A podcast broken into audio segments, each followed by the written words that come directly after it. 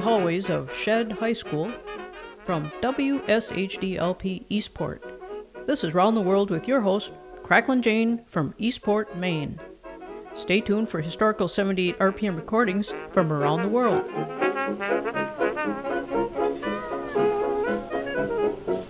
And we're broadcasting this hour from the Round the World Emporium of Jams and Jellies. We have the distinction of being the only purveyor of preserves and pastries with a dance floor, not to mention being raided by the morality squad on various occasions. But that's just the cost of doing business. This hour we'll be hearing from many satisfied customers and jam and jelly connoisseurs. Case in point, here's a jam and jelly appraisal by those savants of swing, the Modernaires, assisted by Glenn Miller and his orchestra.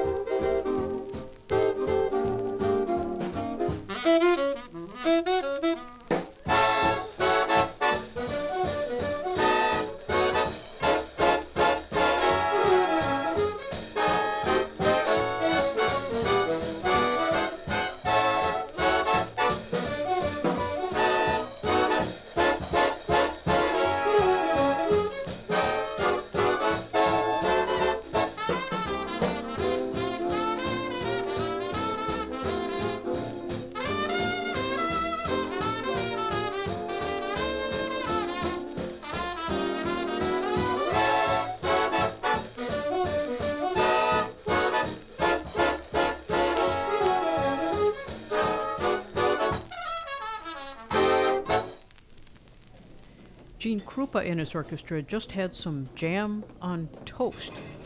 That repast was experienced in 1938. Before that, the modern Modernaires reasoned that it must be jelly because jam don't shake like that. They were assisted in that evaluation by Glenn Miller and his orchestra. We're broadcasting from the Round the World Emporium of Jams and Jellies. We're proud to offer 1001 flavors of jams and jellies, from Zabaglione to Aikiwawa.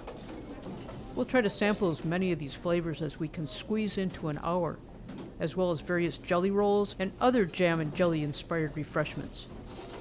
Mary here has decided to try a little 1945 jam. The five redcaps will tell the story.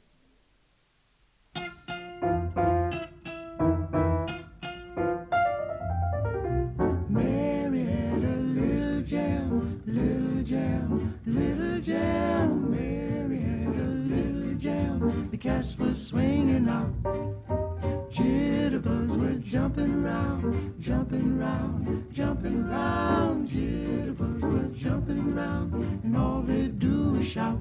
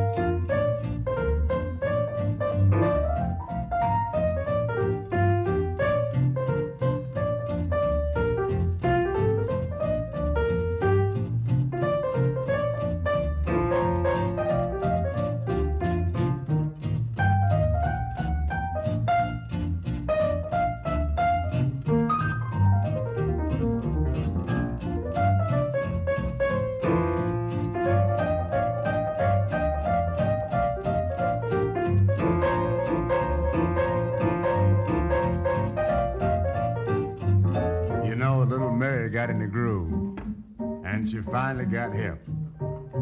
Then she gave a dance danceroo. to show off her new step. Mary had a little jam. What a chick was Mary. Mary had a little jam. Ha la la la la ha la la la la la. Jitterbugs were jumping round. Jump, jump, jumping with the jive boy. Jitterbugs was jumping round. Tweet, tweet, tweet, tweet, da, da, da, da.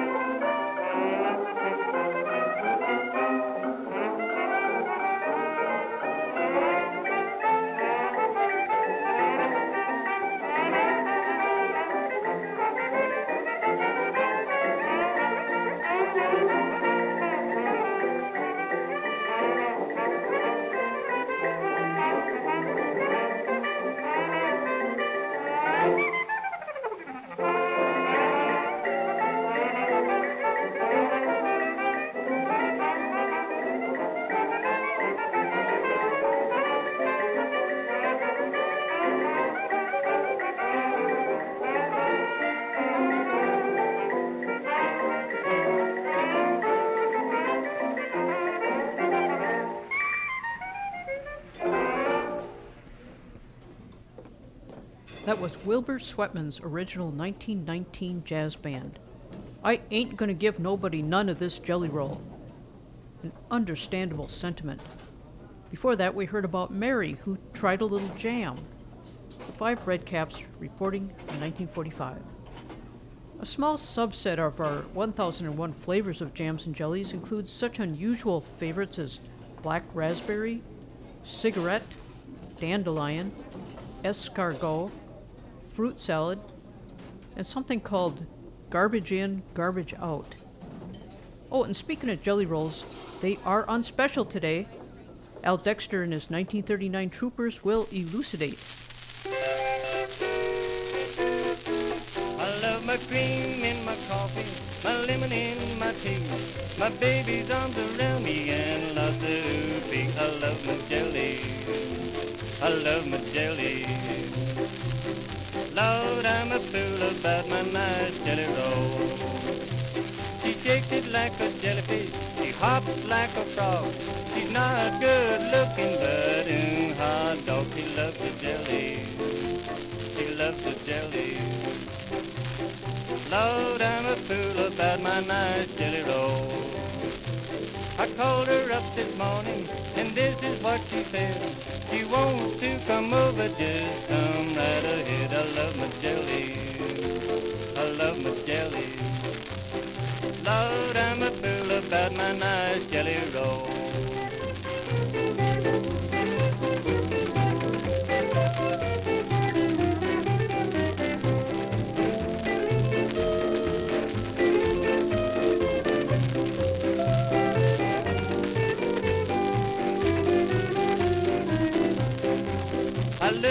In the parlor, I love it in the park, I love it in the moonlight and I love it in the dark. I love my jelly, I love my jelly.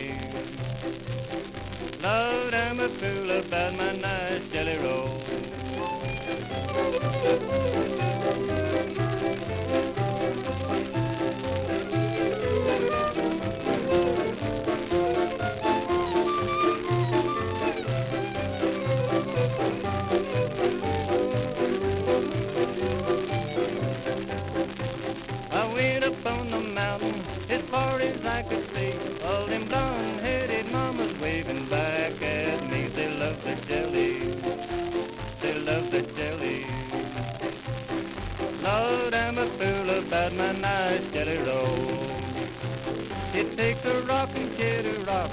a kangaroo to hop, a blonde-headed mama to stop my clock. I love my jelly.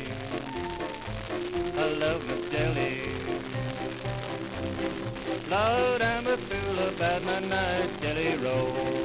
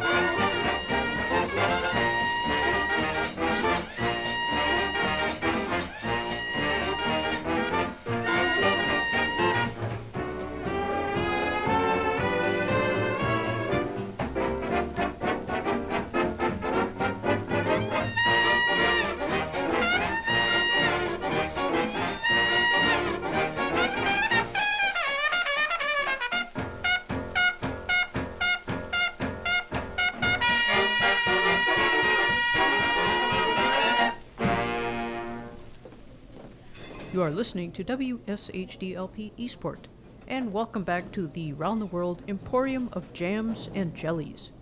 We just tried the 1937 Rhythm Jam, which was served by Lucky Millinder with Mills Blue Rhythm Band. Before that, Al Dexter and his 1939 Troopers let us know about the Jelly Roll Special. And the next delicious 1939 jam flavor we plan to savor will be cooked up by Butch Stone, abetted by Van Alexander and his orchestra. Here is the Jumpin' Jive Jim Jam. Jump.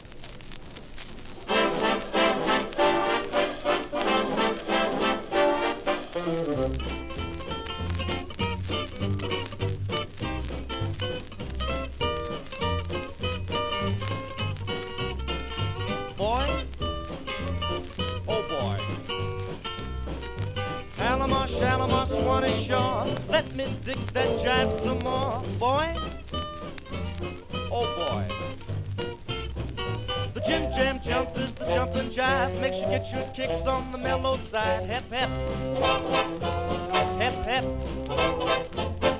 The Jim Jam jump is the solid jive. Make you nine foot tall when you're four foot five. Hep hep. Hep hep. Don't be that igaroo. Get hep and follow through. And get your steady fool. Make the joint jump like the gators do. The Jim Jam jump is the jumping jive. Make you like your rake on the Jersey side. Hep hep. Hep hep. Jim Jam jumping jive makes you hep hep hep on the mellow side.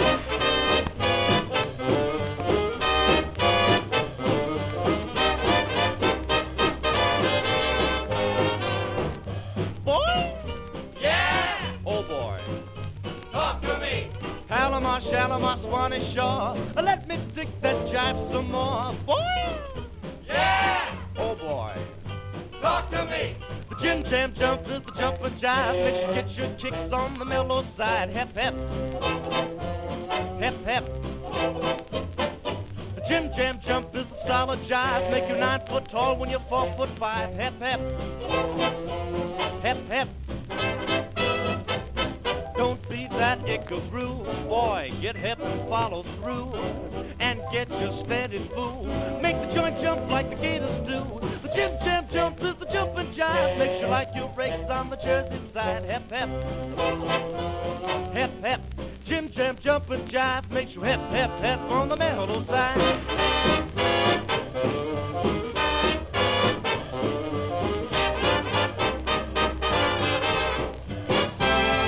Oh boy.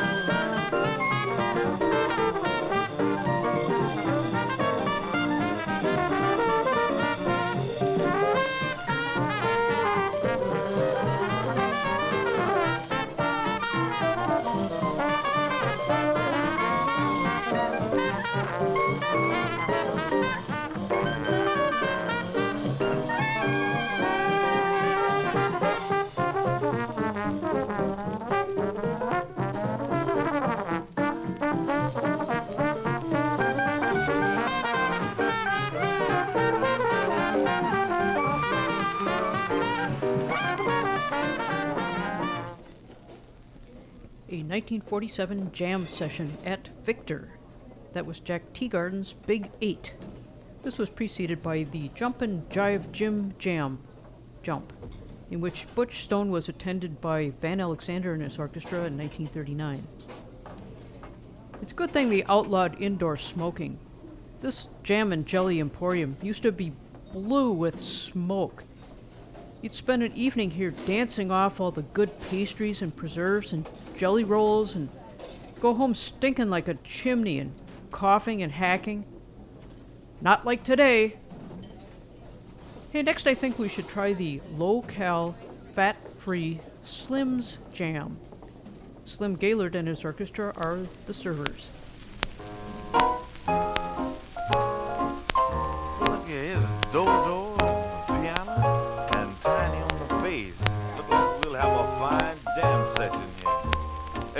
Zutty in this door with his brushes. That what's you know, Papa? Look at this cat here. Here's a suitcase there. That's killer. Beat on that one. Open up the door, Richard. Well, look here. Well, here's Jack McVouty in his tenor. Yes, indeed. Well, say, Gates, how about blowing some, man? Got the next call. Oh, All right, that's great. Take it. You got it.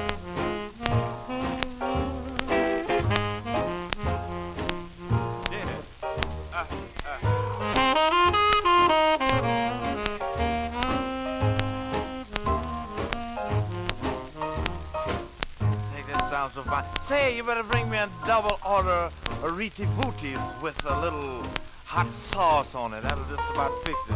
Well, here's it. Well, look at Charlie Yardbird Rooney. Yeah, Slim, how's it going, Jim? Oh, everything is mellow, man. Look at this cat get his horn with the Nate. Yeah, gonna I got some? my horn with me, man. I want to blow some, too. Yeah, trouble. Haven't got to read? Yeah. Well, McVouty's got to read. He can trim it down a little. That's great. Yeah, Well, that's great. solid then. Well, let's get together and blow. We in A flat. Take the next one. You got it. Okay. All right.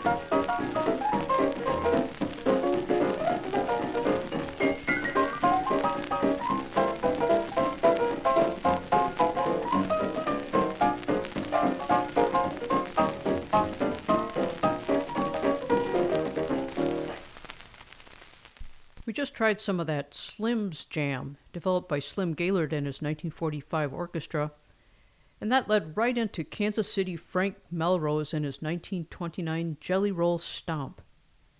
We are grateful to today's sponsor, the Sentient Fridge Container.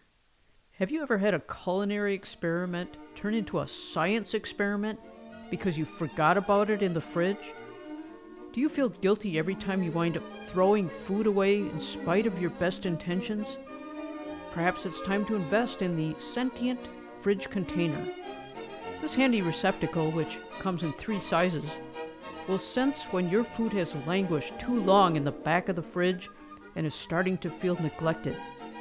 When you open your fridge door, a friendly reminder will let you know that we're having leftovers for dinner tonight.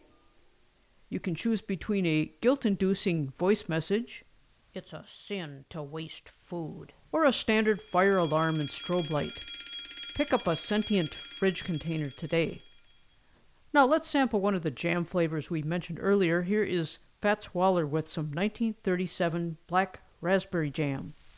Boys, there's a sample here to get a, give a light jam here, something like that. I don't know what it is. I got mine. See, mine's black raspberry. Look out here, too. Mm-hmm. Yes, yes. Wait a minute now. Here's me. I'm getting mine now.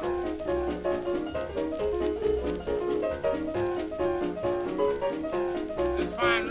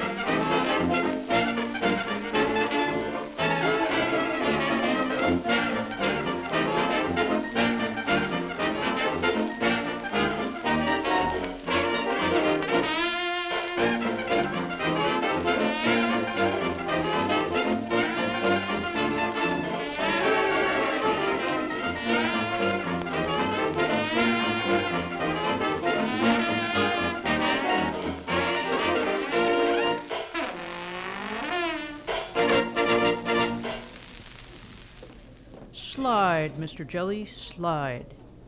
That uplifting 1929 exhortation was provided by Fess Williams and his Royal Flush Orchestra. Before that, we taste tested the black raspberry jam cooked up by Fats Waller and his, at his 1937 rhythm.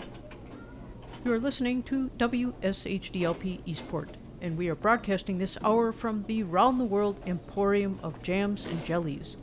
1001 flavors, including kumquat, lobster, millet, and nervous Nelly. Ruth Gaylor is here with Hal McIntyre and his orchestra. She's in a 1944 jam with Baby.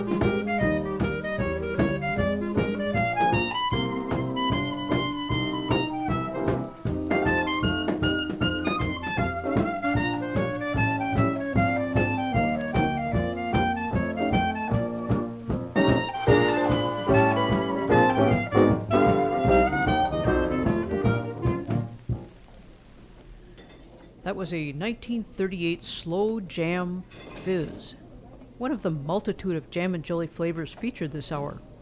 We heard Buster Bailey and his Rhythm Busters, and this was preceded by Ruth Gaylor with Hal McIntyre and his 1944 orchestra. I'm in a jam with Baby.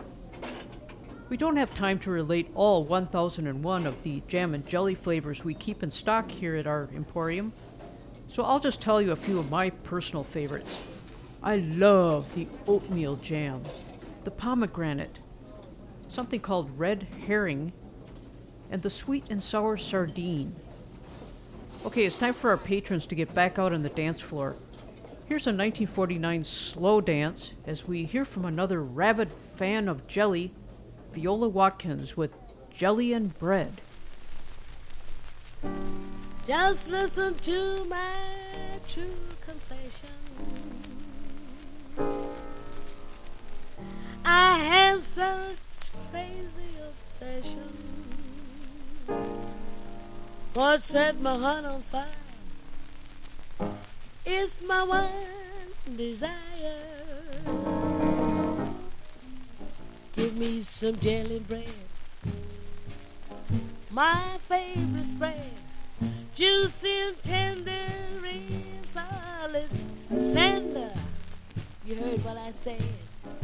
Give me some jelly and bread. Well, there's a delight in every bite. Don't feel right lest I have it each night before I go to bed. Give me some jelly and bread. It's so nice, baby. Try a little slice. There's no substitute that will suffice. Cut it thin, cut it thick. Is this sticky stuff, but I can't get enough. Oh, jelly and bread goes to my head. I told my mother I don't need butter. Give me instead some of that jelly bread. Oh.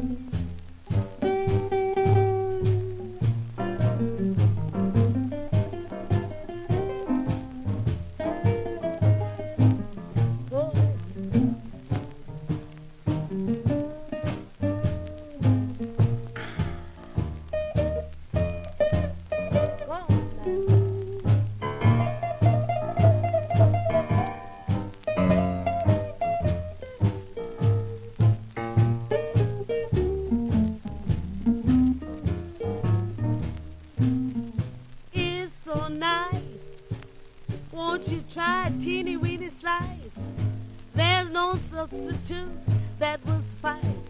Won't you cut it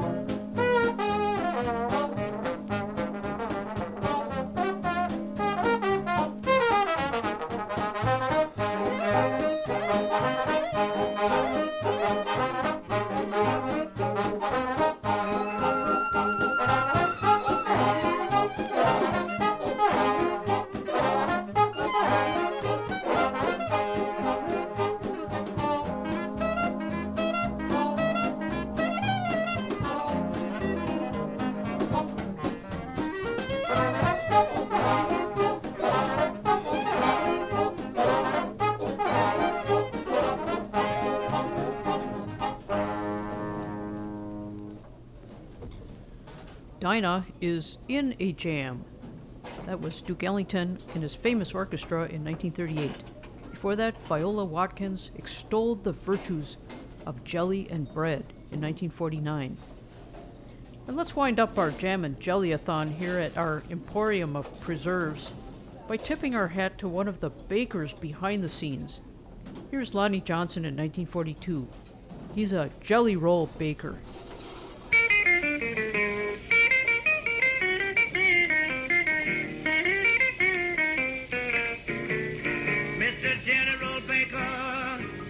Me be your slave. When Gabriel blows his trumpet, and I rise from my grave for some of your good jelly roll. Crazy about that good jelly roll. Yes, it's good for the sick, good for the young and old. I was sentenced for murder in the first degree. Judge's wife called up and said, let that man go free. He's a jelly roll baker.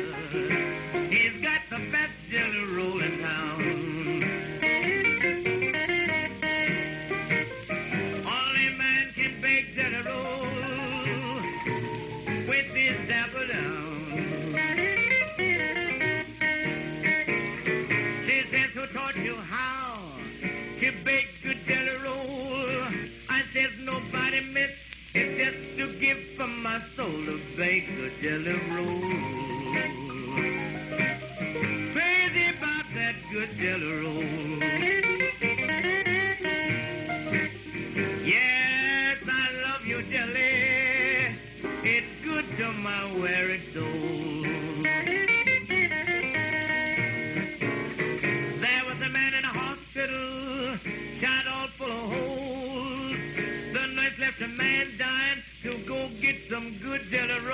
got to have my jelly.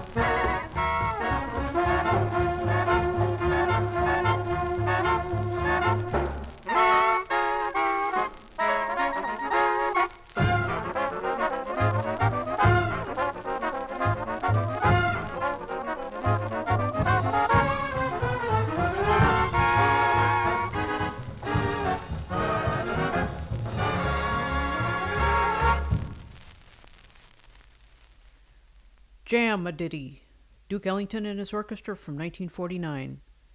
And before that, Lonnie Johnson in 1942. He's a jelly roll baker. And this concludes the musical offerings of our Emporium of Jams and Jellies. We believe our establishment is the only one of its kind, specializing in fine gourmet preserves and pastries in over a thousand flavors, and providing a dance floor to our customers to allow them to work off their gourmandizing. You are listening to WSHDLP Eastport. This is Round the World with Cracklin' Jane. Now let's relax while we listen to a gripping 1948 episode of Escape entitled The Match. So let's listen.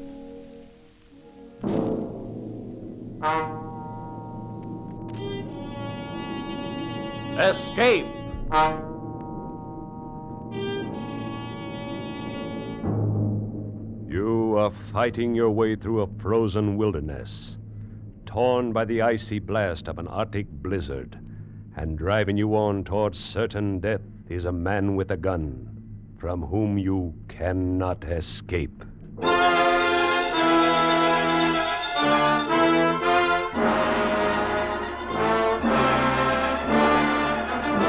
Escape, designed to free you from the four walls of today for a half hour of high adventure.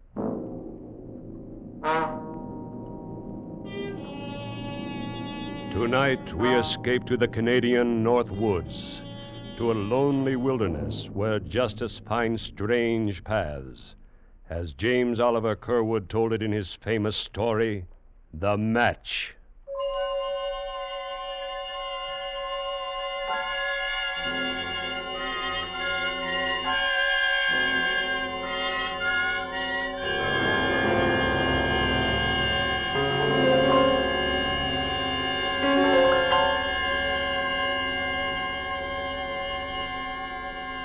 Just below the Arctic Circle, where blizzards scream in the winter and tear frozen branches from the pine trees, where the driven sleet cuts human skin like flying glass, there men know and fear the eternal spirit of the icy north, the great cold spirit that weaves the patterns of human destiny, both weaves and destroys. Forever and again, the Spirit throws out strange swirls of chance and coincidence that meet eventually in a terrible whirlpool which swallows up the old pattern and creates some new and different one for men to wonder and marvel at. One such swirl in time and space began months ago and far to the south, in a logging camp near the southern border of Canada where two men faced each other on a narrow trail in the light of a full moon. It began in violence and hatred.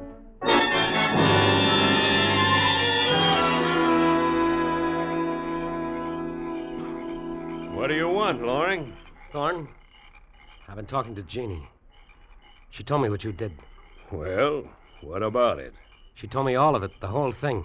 Hmm, too bad, Loring. But if you can't keep your wife from casting her eye around, then that's your tough luck. There were no eyes cast around, and you know it. All right, then. What are you going to do about it? I'm not sure yet. Then I'll tell you. Nothing. You haven't got a leg to stand on. I'm running this camp and every man in it. And if you don't like what I do, then get out. I'm planning to stay. In that case, you'd better get used to the way I run things men and women. And the next time I drop Why, in. you dirty.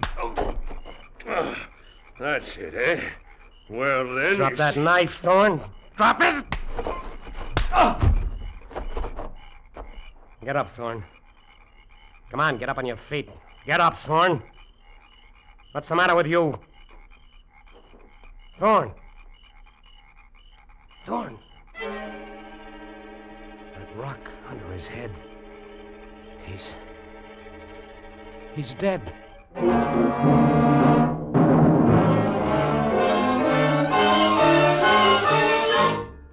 Jeannie? Billy. Billy, what's wrong?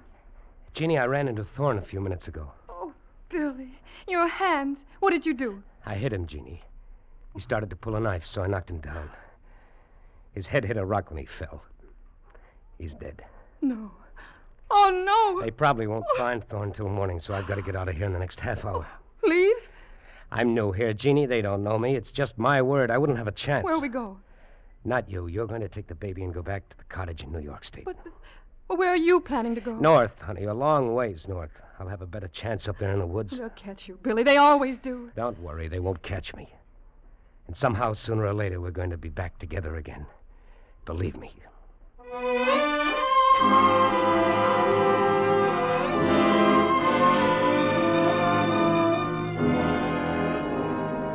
And so in the South, one black swirl of chance is born and moves slowly northward through time and space. Moves even as the great Arctic storms move across the faces of continents.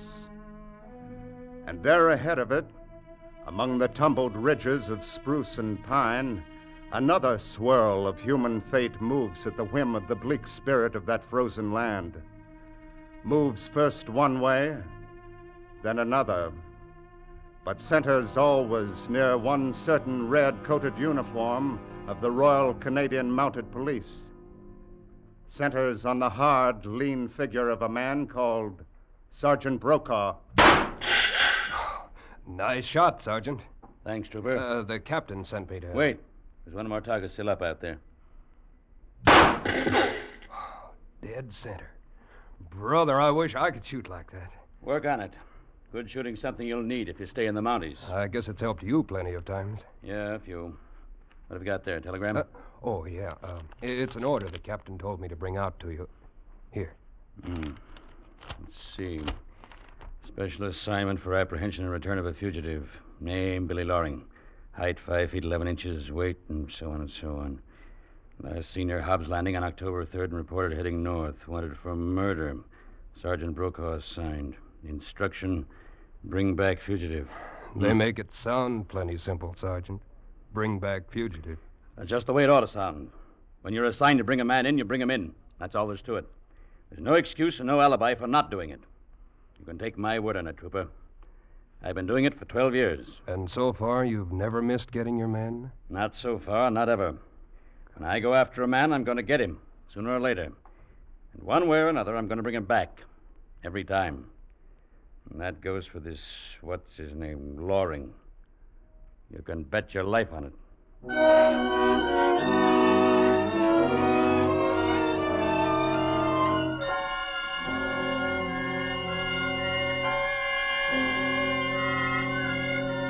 And so they grew in time and space, these two great swirls of chance, the one hovering in the north, and the other moving toward it slowly across a thousand miles and through 227 days. And one night at last, they met in a tiny raw pine cabin hidden in the blizzard frozen marsh hard up against the Arctic Circle. And the wild whirlpool born from that meeting created strange, new patterns of human life and death and destiny. All right, Loring. Let's have your other wrist. There. You don't need these handcuffs. You've got me, that's that. I don't take chances, Loring.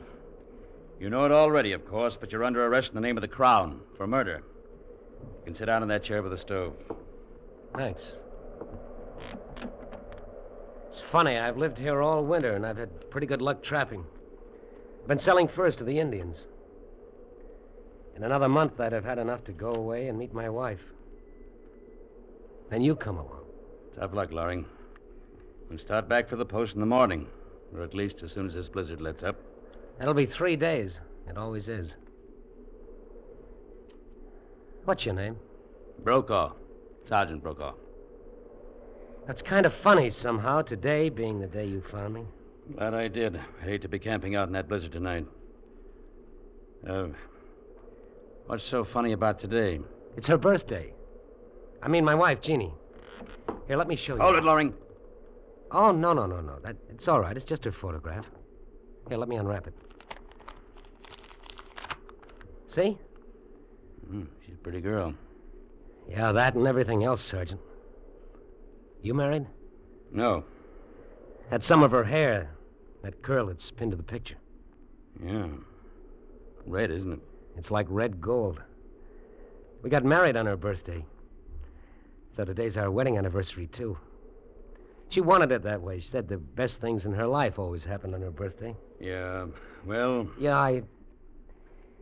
I guess it was crazy. But I was so happy when I got up this morning about what day it was and only two months to go and all.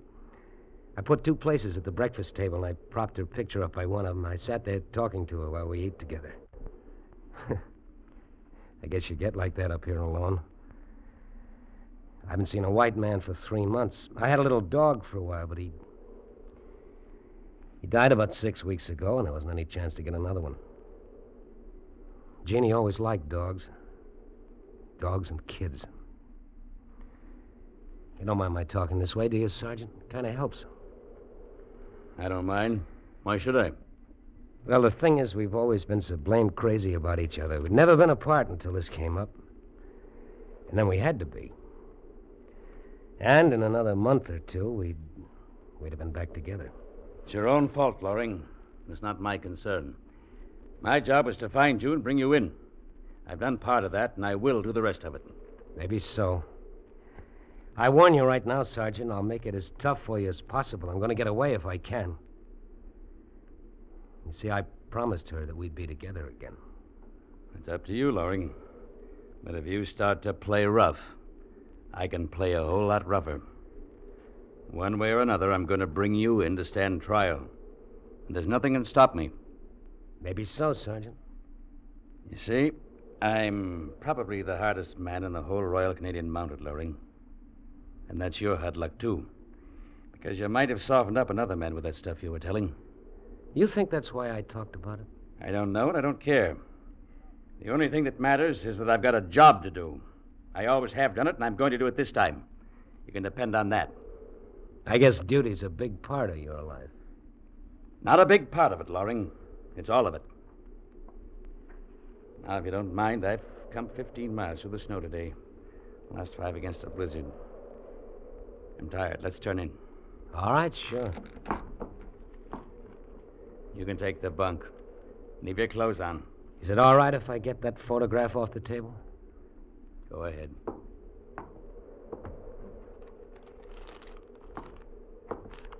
All right. Put your feet together. Huh? What's the chain for? Another reason to call me hard. I'm going to padlock it around your ankles. you are cautious. That's that's right, Loring. there. Call out if you want anything in the night. If you try to get up without calling, I'll kill you. I'll sleep here in the chair. And this gun happens to be cocked. Thanks for warning me. Good night, Sergeant. Good night. By the way, Sergeant Brokaw, Yeah? it's too bad you never got married. Why? Now, because when you go to sleep, you've nobody to dream about.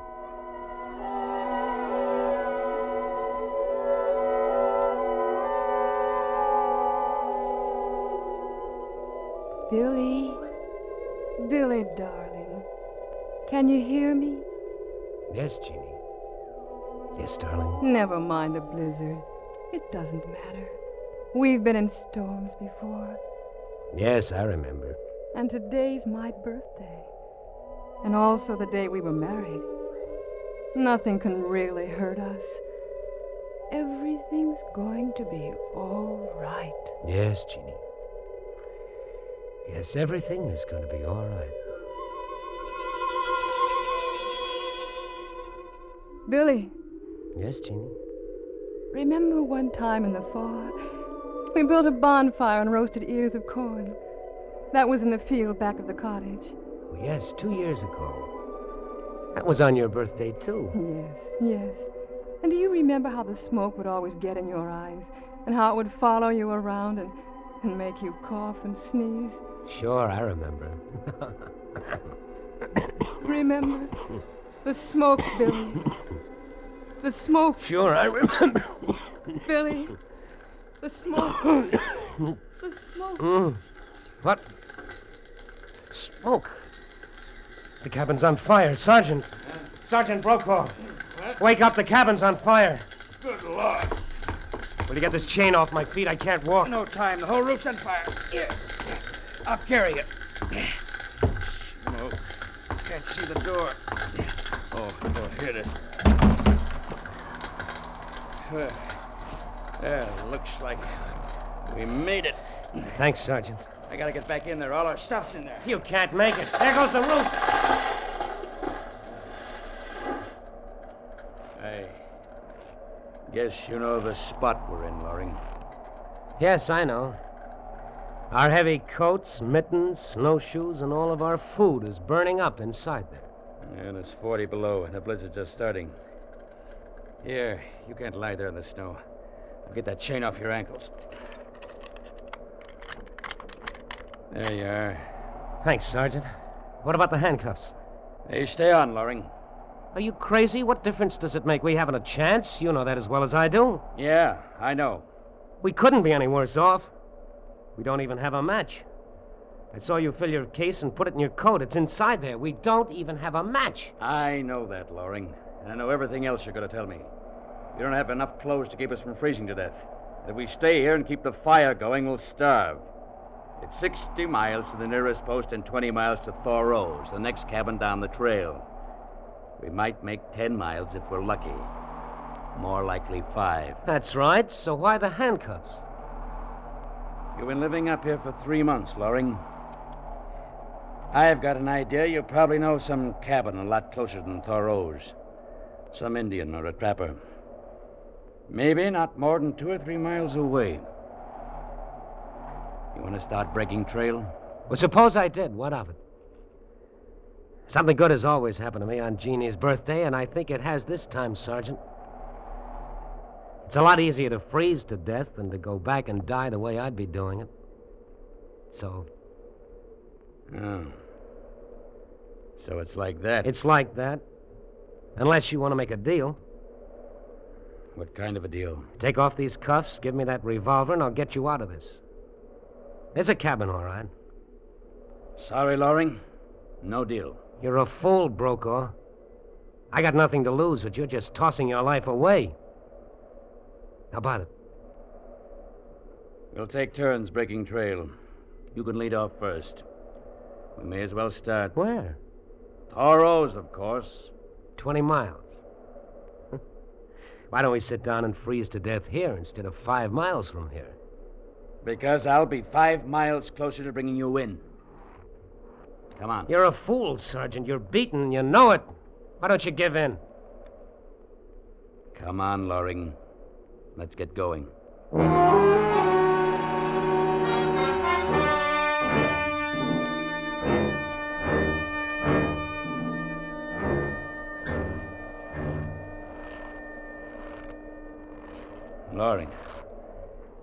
Far do you think we've come by now?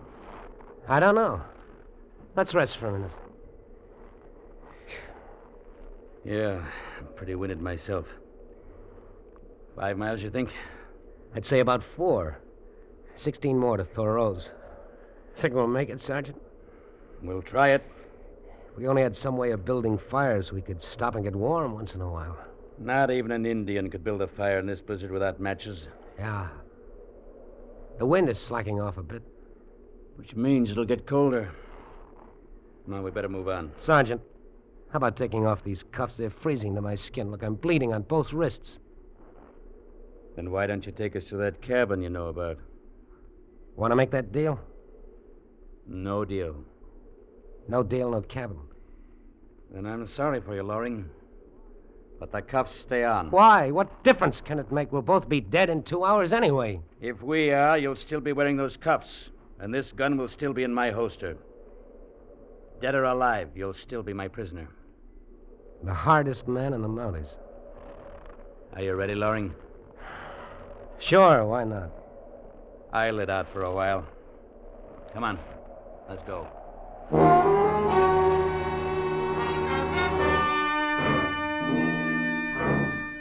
Of all those who dwell in this frozen land, the bleak, cruel spirit of the North is known best to men on the open trail.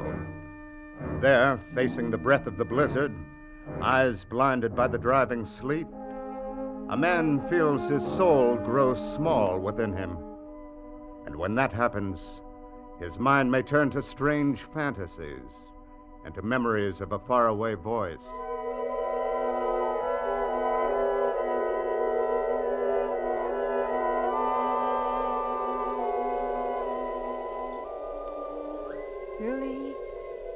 Can you hear me, Billy?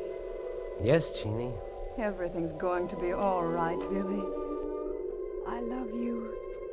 And everything's going to be all right. Sure, honey. The snow doesn't matter. And the blizzard doesn't matter. They'll be gone soon. And there'll be only us. Yeah. I can see you now standing there at the gate. In front of the cottage. That's right, darling. Don't look at the snow and the icy trees and the storm. Look at me instead. See? Yeah. It's spring. And the sun's shining. And I'm wearing my hair the way you've always liked it. It's in curls all tumbled. See, Billy? Yeah, yeah. Oh, Jeannie, Jeannie.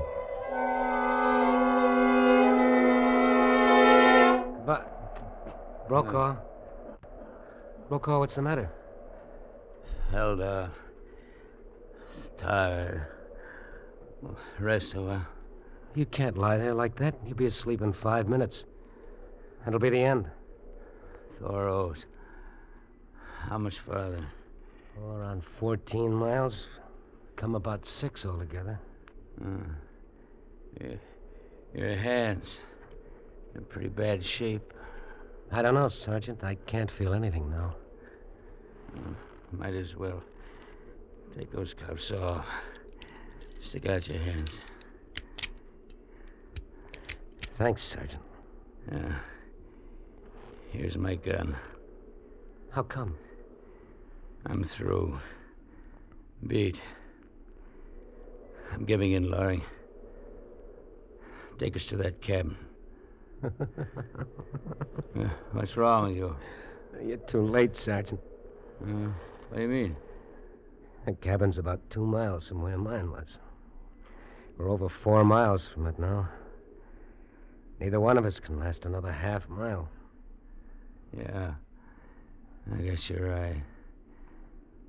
Well, looks like you win, Loring. You might call it that. It's tough on you, though. I was going to die anyway. Well, we may as well keep moving. Why? This is as good a place as any. Not gonna stop trying as long as I can move. You can do what you like, Glory. I'm going on. Wait a minute, Sergeant. Uh, If we had a fire and we could get warm for a while, then we could make that cabin without much danger. yeah, we haven't. Suppose I say the word that'll save both of us, get us out of this. Will you go back to headquarters and tell them I'm dead? No. No, I can't do that. In 12 years of the service, I haven't run up a white flag once. I'm not going to do it now. Dying or no dying. Duty, huh? Call it whatever you want. We'll make you a square offer, though. Pull us out of this, and I'll, I'll give you 24 hours head start. As soon as we're both on our feet again. You're all right, Brokaw. Funny, I don't even know why I'm doing this. I could have let you go on down the trail there. You'd stumble into a drift and be dead before you'd made half a mile, and I'd have been safe then. Funny, I don't know why I'd do it. Maybe it's on account of her. What's your plan, Larry? What have you got in mind? I'll take the offer of 24 hours, Brokaw. I've got a match. Uh, a match? Yeah, just one. I remember dropping it in my pants pocket yesterday. It's on this side. Maybe you can get to it. Your hands are in better shape than mine. All right. I can't seem to. Yeah. Yeah, here it is. It's dry, too. Now drop it. It's the only one. Yeah. We gotta have some branches. Dry bark. Here. Here, you hold it while I get some off that birch tree. All right. Mash. Mash. Don't drop it, Loring. Hold it careful. Yeah, I got it. Uh, yeah, bark's dry underneath. Oh, ought, ought, to, ought to be all right to start. That should burn all right. We ought to, ought to have some dry paper, just to make sure. I've got some. Hold the match. Uh, oh, oh, paper wrapped around that photograph. Here you are. Funny, I was thinking about her when I remembered the match. I guess she's the one that's really going to light this fire. Well, there it is. You want to strike it? Or you want me to? You go ahead. My hands are still pretty stiff. All right. You want to have something dry to scratch it on. There's a gun file in my same pocket. Reach in and get it. All right. Oh, yeah. Yeah, here it is. All right. Well, It's up to her now. All right, Jeannie, strike the match. Oh. Brokaw. Oh, Brokaw, what's the matter? the match. Loring it went out. No. Our only chance and it went out. So that's that. I, I gotta get moving. I gotta get to Thoreau. Brokaw, you can't make it. I gotta go on. As long as I'm alive. I gotta keep going. I gotta keep going. Brokaw, you don't have a chance. Brokaw! He's gone. Well, what's the difference, here or half a mile farther? It's not so bad. It's kind of peaceful. Dreamy. So peaceful, it's just like going to sleep. Billy. Don't go to sleep, Billy. Wake up. Everything's going to be all right, Jeannie. Wake up. Darling. You can't go to sleep. You've got to wake up. Everything's all right. The smoke, Billy. Don't you remember the smoke? Huh? We're going to be together again. Open your eyes. Huh? Together again, Open your eyes. Huh? What? Smoke. The fire. It's burning. The spark from that match must have caught. Jeannie! The fire is burning. The fire.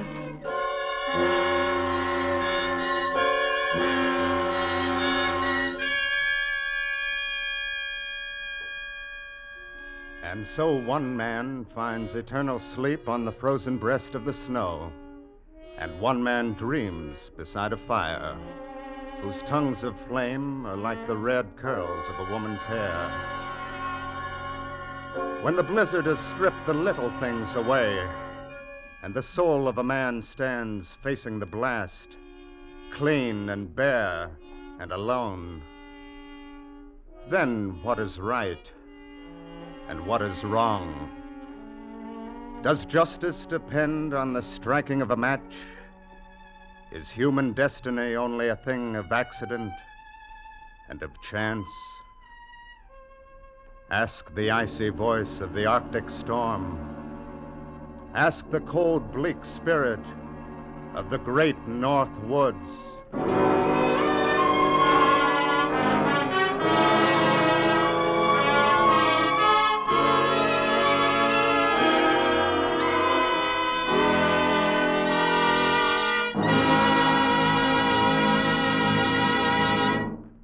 Is produced and directed by Norman Macdonnell, and tonight brought you The Match by James Oliver Curwood, adapted for radio by Les Crutchfield, with Frank Lovejoy as Billy, Wilms Herbert as Sergeant Brokaw, Cynthia Corley as Jeannie, Nestor Paiva as Thorne, and Clark Cuney as the trooper, with Stan Waxman as the narrator. The musical score was conducted by Wilbur Hatch.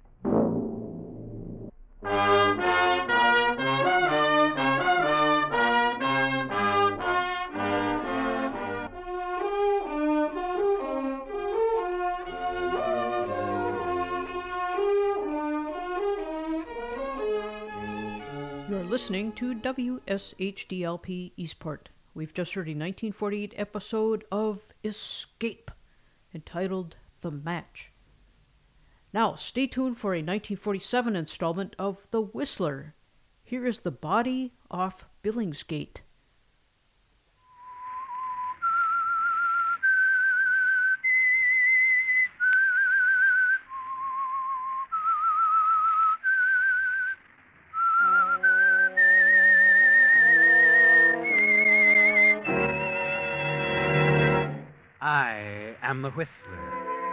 I know many things, for I walk by night. I know many strange tales hidden in the hearts of men and women who have stepped into the shadows. Yes, I know the nameless terrors of which they dare not speak. Yes, friends, it's time for the Signal Oil program, The Whistler. Rated by independent research, the most popular West Coast program in radio history. And now, The Whistler's strange story The Body Off Billingsgate.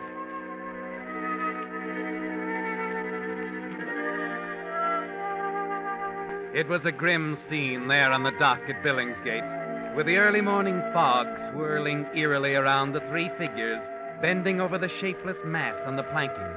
The Scotland Yard inspector, the sergeant with his notebook, and Peterson, the nervous little fisherman, stammering answers to the inspector's methodical questions. Offhand, I'd say the man's been dead about 12 hours. You got that, Sergeant? Yes, sir. Now, Mr. Peterson, you say you'd moored your boat out there in the river? That's right, Inspector. About two hours ago it was. Then, as I was coming in in the small boat here, I spotted the body in the water. I see. Nearly right ran into it, I did. Uh, any idea who he is, Inspector? Looks like an American. Blow on the head, Sergeant. Blunt instrument. Put that down. Yes, sir. Now, let's have a look in his pockets. Blow on the head. Uh, how do you suppose a poor bloke come to this? Gangster affair, probably. Most of the gangsters seem to end up this way. Hello. What is it, Inspector? A check for five thousand pounds on the Barclays Bank, signed by uh, Wilfred Greenwood. Hmm. Stay here and look after things, will you, Sergeant? Yes, sir. Medical examiner will be up shortly. I'm going over to have a talk with the manager of that bank. Yes, sir. Blimey, what a way to die. Uh, how do you suppose You he... heard what the inspector said, man. Blunt instrument.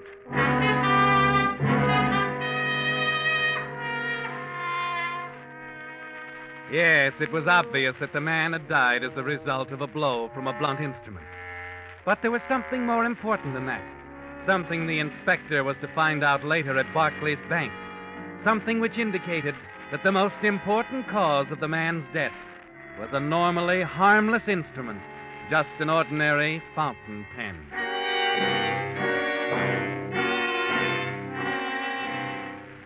It had been more than a month before, in a fog like this one, that Victor Milton groped cautiously toward the glowing yellow rectangle of an outdoor telephone booth in the murky darkness, Yes. listening. Yes, operator. I want to put through a trunk call to London, please. That's right. Hurry it along, will you? No hurry, John. Victor! Cancel the call. Hang up. What the deuce? Vic, I didn't know you were in Leeds. I thought you. Thought I was in London, I know. Who are you calling? Oh, uh, just a, a friend, Vic. Don't hand me that. You're the boy who's been tipping off the opposition, aren't you, Greenwood? You're wrong, Vic. I- I've nothing to do with Two it. weeks since you joined the organization. Two weeks since the other mob's been knocking off our trucks. Funny coincidence, isn't it? No, no, no, no. Wait a minute, Vic. I, I can explain. You can begin by telling me who you were calling in London. I told you, just a friend. Quit stalling. I got a train to catch. Who was it, John? You better talk or I'll. No, you won't. Drop it. Drop that gun. Tell me who you were. Call it. No, no. I won't tell you, Vic. I'll kill you. Give me Get, get back. Ah. There. There, that's better. Vic, don't do it. Don't!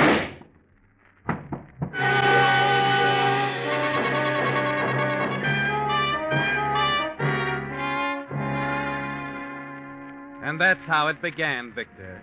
With a young man named John Greenwood dead at your feet at a public telephone booth in Leeds. You bend down quickly, take his wallet and gun, and hurry off into the night. It's three blocks to the railroad station, and the train's due in five minutes. You stop for a moment on a bridge over a canal near the station, drop in the gun and wallet, and then hurry up onto the station platform.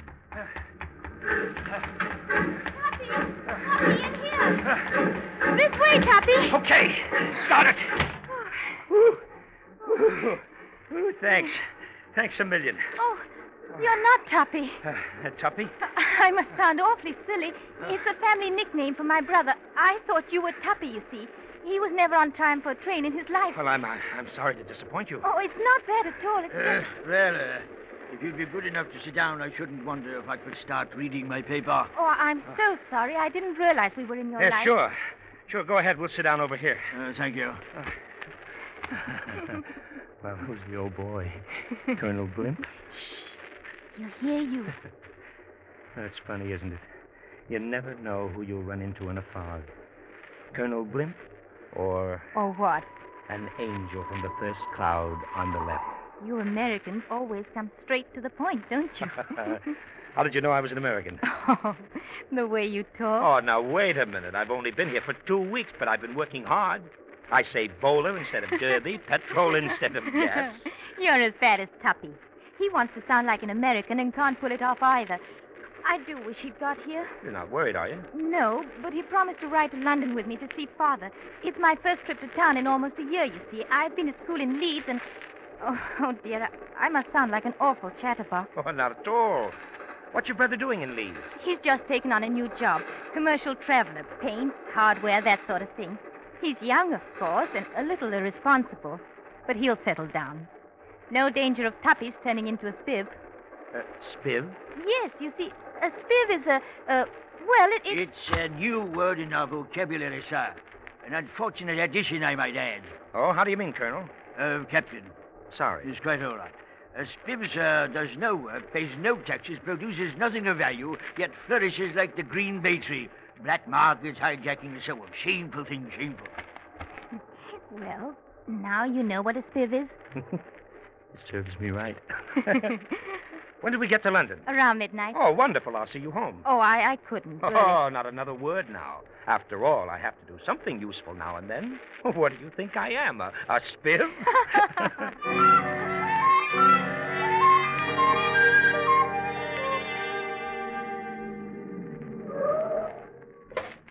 Here you are, Governor. King's Road. You really shouldn't have gone to all this trouble. My dear young lady, it's after midnight. The fog's as bad here as it was in Leeds. Uh, that'll be ten bob. Okay, here you are, driver. Careful in the fork now. It's a bad one. I cer- I'm certainly grateful to you. It's the first time I've been here, you see. Father just moved in last week. Oh, I see. Well, think your father's still up? I'll be insulted if he isn't. He knows I'm coming. Hillary. Father! Oh, it's so good to have you home, my dear. And Tuppy. Oh, uh, I'm afraid I'm. Tuppy missed the train, Father. I thought I'd better see your daughter home, sir. It's a little late for her to be out alone. Well, uh, uh, uh, thank you, young man. Uh, come in, come in, won't you? Thank you. Now, uh, Hillary, don't you think you'd better. Oh, the telephone. Uh, make yourself at home, will you? Hillary, I'm sure the young man can do the spot of brandy. Well, now, see here, it's pretty late. Perhaps I'd better be Nonsense. going. You heard what Father said. Ah, trunk call from Leeds. That must be Tuppy with some excuse or other. Don't be too harsh with him, Father. Do you prefer brandy or whiskey, Mister? Yes. Yes. Good heavens, you know, I don't even know your name. We've come all this way and we haven't even been introduced. I'm sorry. My name's Milton. Victor Milton. Well, how do you do, Mr. Milton? I'm Hillary. How do you Yes. do? Yes, I'm listening, officer. What is it, Father? What's the matter? I see. Identification from the coat? Yes. Yes. Yes, I'll catch the first train north. Thank you. Thank you very much. Goodbye. Father, what's happened? Is it Tuppy? That was the police up in Leeds. He's not in another scrape. Not anymore. He's dead, Hillary. What? His body was found in the fog by a telephone booth. Been robbed. I I can't believe it. I'm awfully sorry. I guess you two want to be alone. Yes. Uh, uh, thank you for seeing Hillary home, Mr. Milton. If there's anything I can do. Awfully kind of you, Mr. Milton. Our name is Greenwood. Greenwood? Uh, Wilfred Greenwood. My son was, was John. John Greenwood. We always called him Tuppy. Robbed. But why would anyone rob him? He never had anything. He never. I, uh, I think it was something else, Hillary. And I'm going to find out who killed him if it's the last thing I do.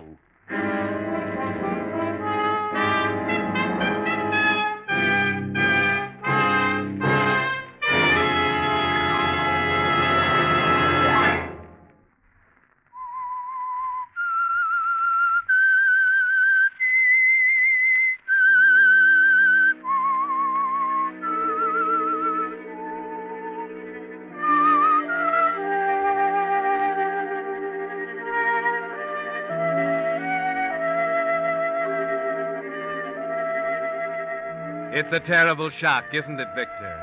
The knowledge that the man you killed in Leeds was the brother of the girl you met riding up to London. John Greenwood, Hillary's brother. And it's hard for you to believe that her brother could be like that. That he could be the son of an obviously influential and respectable citizen like Wilfred Greenwood. But that's the way it is, Victor. A thing that might happen once in a million times has happened to you. It unnerves you, doesn't it? But not enough to destroy your role as innocent stranger. They haven't the slightest reason to suspect, Victor. And you decide that their friendship might be valuable. You send flowers and condolences to John Greenwood's funeral, then wait a few days before telephoning Hillary. Oh, hello, Mr. Milton. Thank you so much for the flowers. Oh, I'm sorry I couldn't do more to help. But I realize that at such a time. You've been most thoughtful. Father appreciates it, too. I, uh, I read about some flowers uh, this morning in the Times. Oh? Yes, the carnations are blooming in Hyde Park. Say, I'll bet you haven't been out in the fresh air for a week. Well, as a matter of fact. You haven't. That's right. Only. You know, I think a stroll through the park or perhaps some boating would be just the thing for you. Well, I. I think so, too, Mr. Milton. I'd like very much to go.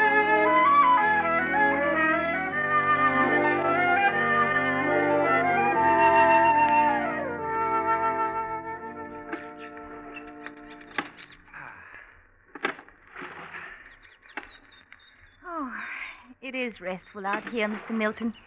I do feel relaxed now. That was the general idea. But at your expense. Aren't you tired of rowing? Oh, not at all. And I can use the exercise. I don't believe it.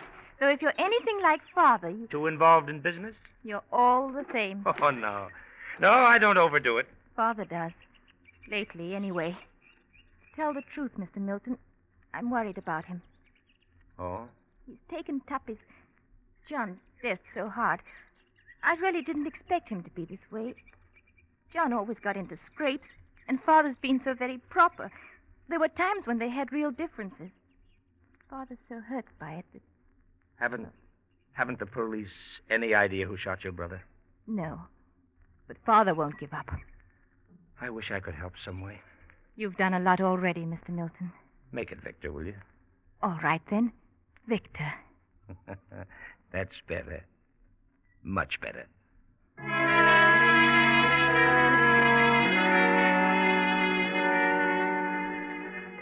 Yes, Victor, it's going well. And as you continue to see Hillary during the days that follow, you begin to feel more secure. Knowing the friendship of influential people like the Greenwoods makes everything solid. The suite at the Carlton, the office in Oxford Street, your pose as the enterprising young American businessman. Yes, Hillary will solve some problems, but not all of them. What's wrong, Ernie? What's holding us up? Money. They got two of our trucks again last night on the Great North Road. Suiting materials, tweeds, worsteds. Close to 4,000 pounds. Oh, I'd like to know who's tipping them off. Oh, could be anyone. They've got a man on every corner. There's no getting away from them. We need money, huh? Yeah. Quick. All right, Ernie. All right, I'll get it. Who do you know over here? Well, you just... I said I'd get it. Never mind how. All I need's a little time.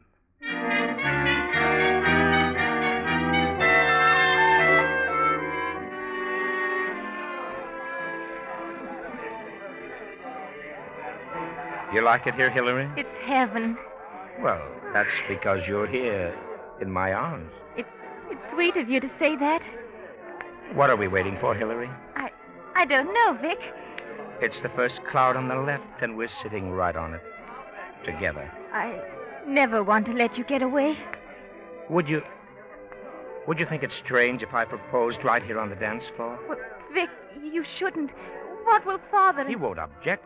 And what if he does? I I don't know. Oh, we've wasted too much time already, Hillary. Let let's do it. Let's elope. When? Right now. Darling, we can't. Oh, yes, we can. I've already got the special license. Well, Oh, I- Hillary, Hillary, please, please. we can talk about it on the way. On the way? Yes, darling. After all, you can't expect me to be married without my hat and coat.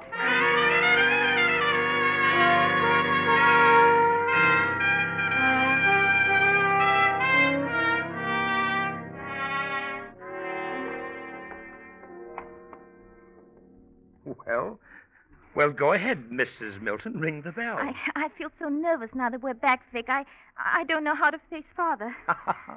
Why so jittery? He's all prepared. You wired him, dear. I know, but. Here, here. I'll ring. Come on, chin up, darling. I don't know why I'm acting like this. Hello, Father. Well, Hillary, you did get back. And you, Victor, married to my daughter. That's right, sir. Well, what are we standing here for? Come in, you two. I've had the champagne on ice ever since I got your wire. Father, you darling.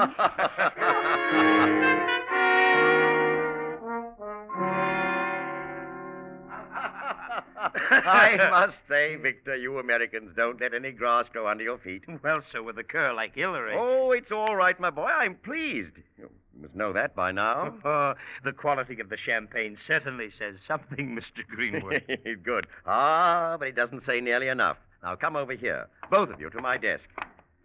Now, uh, now, where's my checkbook? oh, now, Father, we really didn't expect Oh, you never to- mind now, dear. I haven't any family heirlooms to pass along, but my bank account can certainly stand a substantial present to both of you. You only embarrass Vic. Oh, where are my glasses, Hillary? Mr. Greenwood, Hillary's right. Oh, We, uh, here, here, here. I can't see without them. Vic, you- you make out the check. But, sir, oh, I- Go on, go on now. You may as well do it, darling. He always gets his way.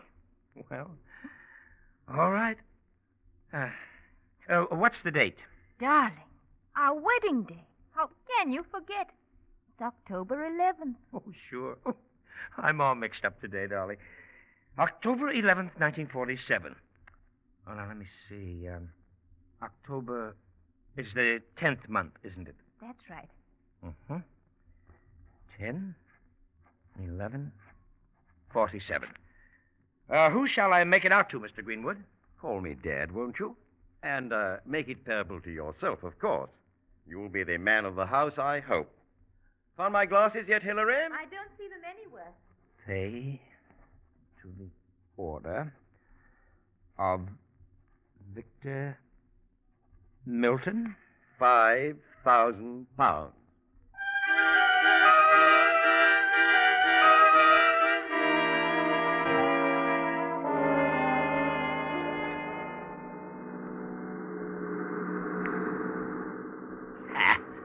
Five thousand pounds. You sound like you don't believe me, Ernie. I'll feel better when I see it. Skip it. You better keep your eyes on the road. If they hijack us again tonight, we're through. How much farther to Leeds? Ten miles. The boys are meeting us at the warehouse, and the. Crikey! What's the matter? Look up ahead. It's a roadblock. Gun it up. I can't. Give her the gas, I said. The load's too heavy. We'll tip over. Who is it? Do you know them? It's them again. The same ones. I know that lorry of theirs. Let the truck go then. Let it go. Jump and run for it. No, Vic, we ain't got a chance, Vic!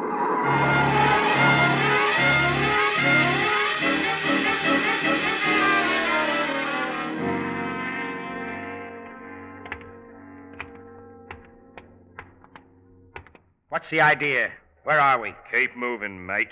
Uh, what did you do to Ernie? Keep moving. Nice bunch of guys.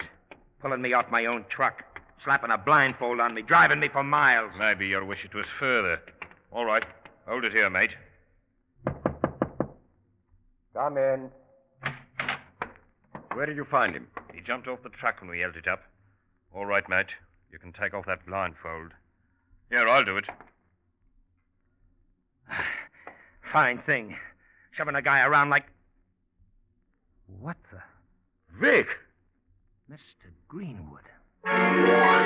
For a moment, you can't believe it, can you, Victor? That you're standing face to face with your new father in law, Wilfred Greenwood. It. It can't be. There, there, there must be some mistake. He's There's a. no mistake. He was on the truck. He said it was his. I see. All right. Go back to the truck. But it, it... I'll take care of him. Give us an hour. Alone. Righto. So, Pop, you're in this racket too, huh? You're the guy that's been hijacking my trucks. It was you, Vic. You killed John. I don't know what you're talking about. I've had men working on my son's murder ever since he was killed, and I told them to bring me the man who did it, no matter who he was. They brought you, Victor, and they don't make mistakes. Simple as that, huh? Of course, Mr. Greenwood, now that I'm your son in law. Hillary is better off rid of you. Wait a minute. Wait a minute. You can't shoot me without. You didn't wait for it when it was John. No, Vic, I'm. You're doing nothing. Oh, let, let go! Ah, give me that gun. Give it to me. There. That's better, Mr. Greenwood. Wh- What are you going to do? I haven't much choice. Oh, you won't get away with it, Vic. My men will be back here in an hour. I can get lost in England in less than an hour. You'll never stop running. I'll be alive, Greenwood, and with enough money to run a long ways, thanks to you. What? Your check for 5,000 pounds. Vic, you did kill him, my son, didn't you? Yes, yeah, I killed him. Thought you were smart planning him in my gang as a stool pigeon. Yes, I killed him, and I'll even show you how. No. No! Vic!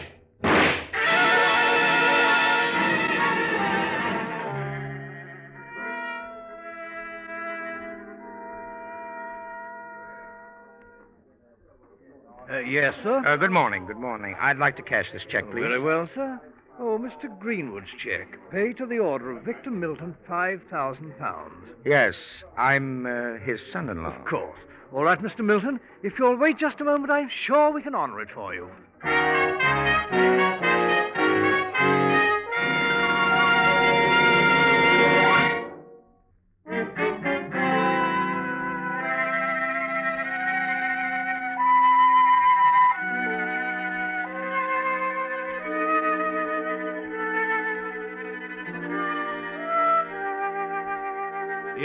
The man discovered by the fisherman at Billingsgate died from a blow by a blunt instrument, according to the records at Scotland Yard. But in a strange way, the real cause of his death was the stroke of a fountain pen on a scrap of paper. If another man had held the pen, the victim might never have died. But the fatal pen marks could never be erased or changed. They were still there on that check for £5,000 found in the dead man's pocket, signed by Wilfred Greenwood. Even 12 hours in the cold water of the Thames River hadn't blurred a line. The Scotland Yard inspector waited quietly as the cashier at Barclays Bank examined the check carefully. I say the check is wet, Inspector. It's. Yes, the man it's made out to, this Victor Milton, was found dead at Billingsgate Dock a few hours ago. Oh, I see. A suicide, Inspector? Hardly. Gangster affair, I'd say. Revenge for something the bloke had done. You've uh, seen that check before? Oh, yes. Only yesterday, Mr. Milton was in trying to cash it, Inspector. We had to refuse him, of course. Uh, why is that? I felt quite badly. He acted so strangely, almost desperate. I dare say he was. It seems he'd written the check himself for Mr. Greenwood to sign, but he post dated it. I explained that the check couldn't clear for another month. He post dated it? Yes, it was dated 10 11 47. You see, he was obviously an American, and they write a date differently than we do. They put the month first and the day next. While here in England, of course, we put the day first and the month second. Then this check he wrote? Is just reversed. He meant to indicate October the 11th, but actually, in writing 10 11, he made it November 10th. It's odd. Just a difference in custom. That's right. But I had to tell him we couldn't honor the check until a month from now. Strange fellow, you know. He seemed so anxious to have the money. But when I suggested he have Mr. Greenwood write him another check, he didn't say a word, just looked at me and walked out.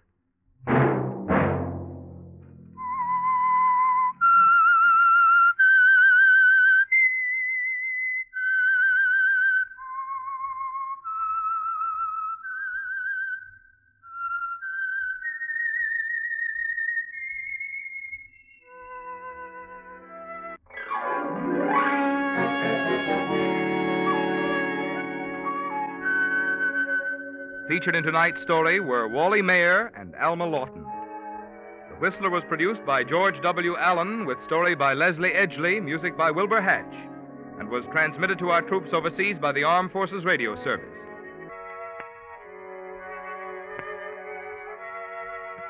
You are listening to WSHDLP Eastport. We've just heard a 1947 episode of The Whistler, The Body Off Billingsgate. Do we have time for one more jam? Here's Stan Kenton and Nat King Cole in 1950. Jambo.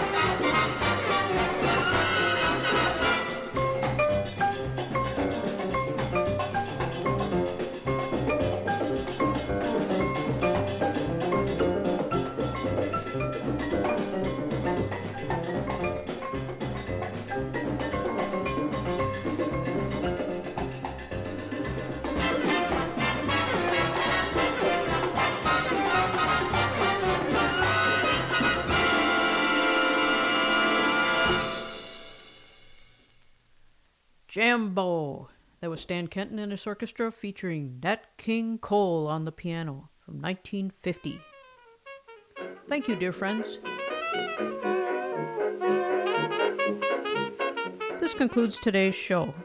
On behalf of Around the World staff of researchers, recording engineers, interns, and Victrola technicians, this is Cracklin' Jane.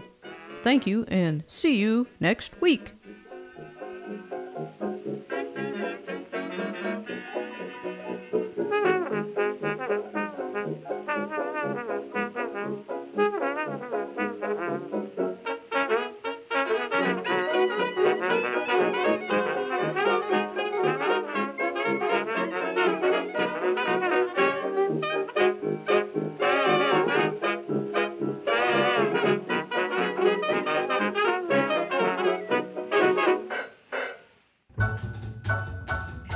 Joe Loudon, aka the Bass Lady. Join me for Jazz Potpourri, airing Wednesdays from 2:30 to 4:30 p.m. with a repeat on Saturdays from 4 to 6 p.m. From divas to crooners, from the streets of New Orleans to the clubs of Paris, with a little Latin added for spice, Jazz Potpourri is an auditory mix for your listening pleasure. Join me Wednesdays and Saturdays on 93.3 FM, WSHD LP, Eastport.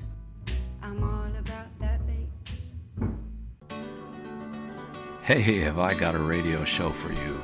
Bold Coasting comes at you twice a week. Thursday at 8, Sunday at 4, right here on WSHDLP in Eastport, Maine, 93.3 FM. On Bold Coasting, we don't just play the music, uh, we like to talk about it a little bit too. It's music and commentary.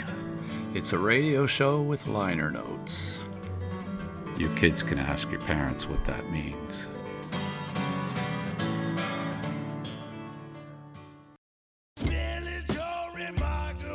Mad Pad. Mad Pad. Tune in every Saturday night at 7 and again on Tuesdays at 8 for Philly Joe Remarkable's Mad Pad right here on WSHD LP, Eastport, Maine, 93.3 on your FM dial. Man, dig this crazy pad. Man, it's a mad pad.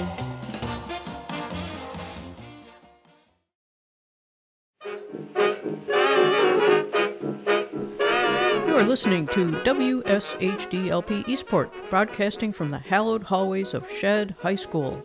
Tune in Mondays 4 to 6 p.m. for Around the World with your host, Cracklin Jane, featuring historical 78 RPM recordings from around the world, plus radio dramas from the golden age of radio. If you missed the show, don't despair. There's a repeat broadcast on Fridays, 6 to 8 p.m., and if you miss that, just go to www.cracklinjane.com and download or stream the show at your leisure. Come on by Sam's Caffeine Cafe every Tuesday and Thursday morning from 8 until 10 a.m. I'm Sam, the proprietor.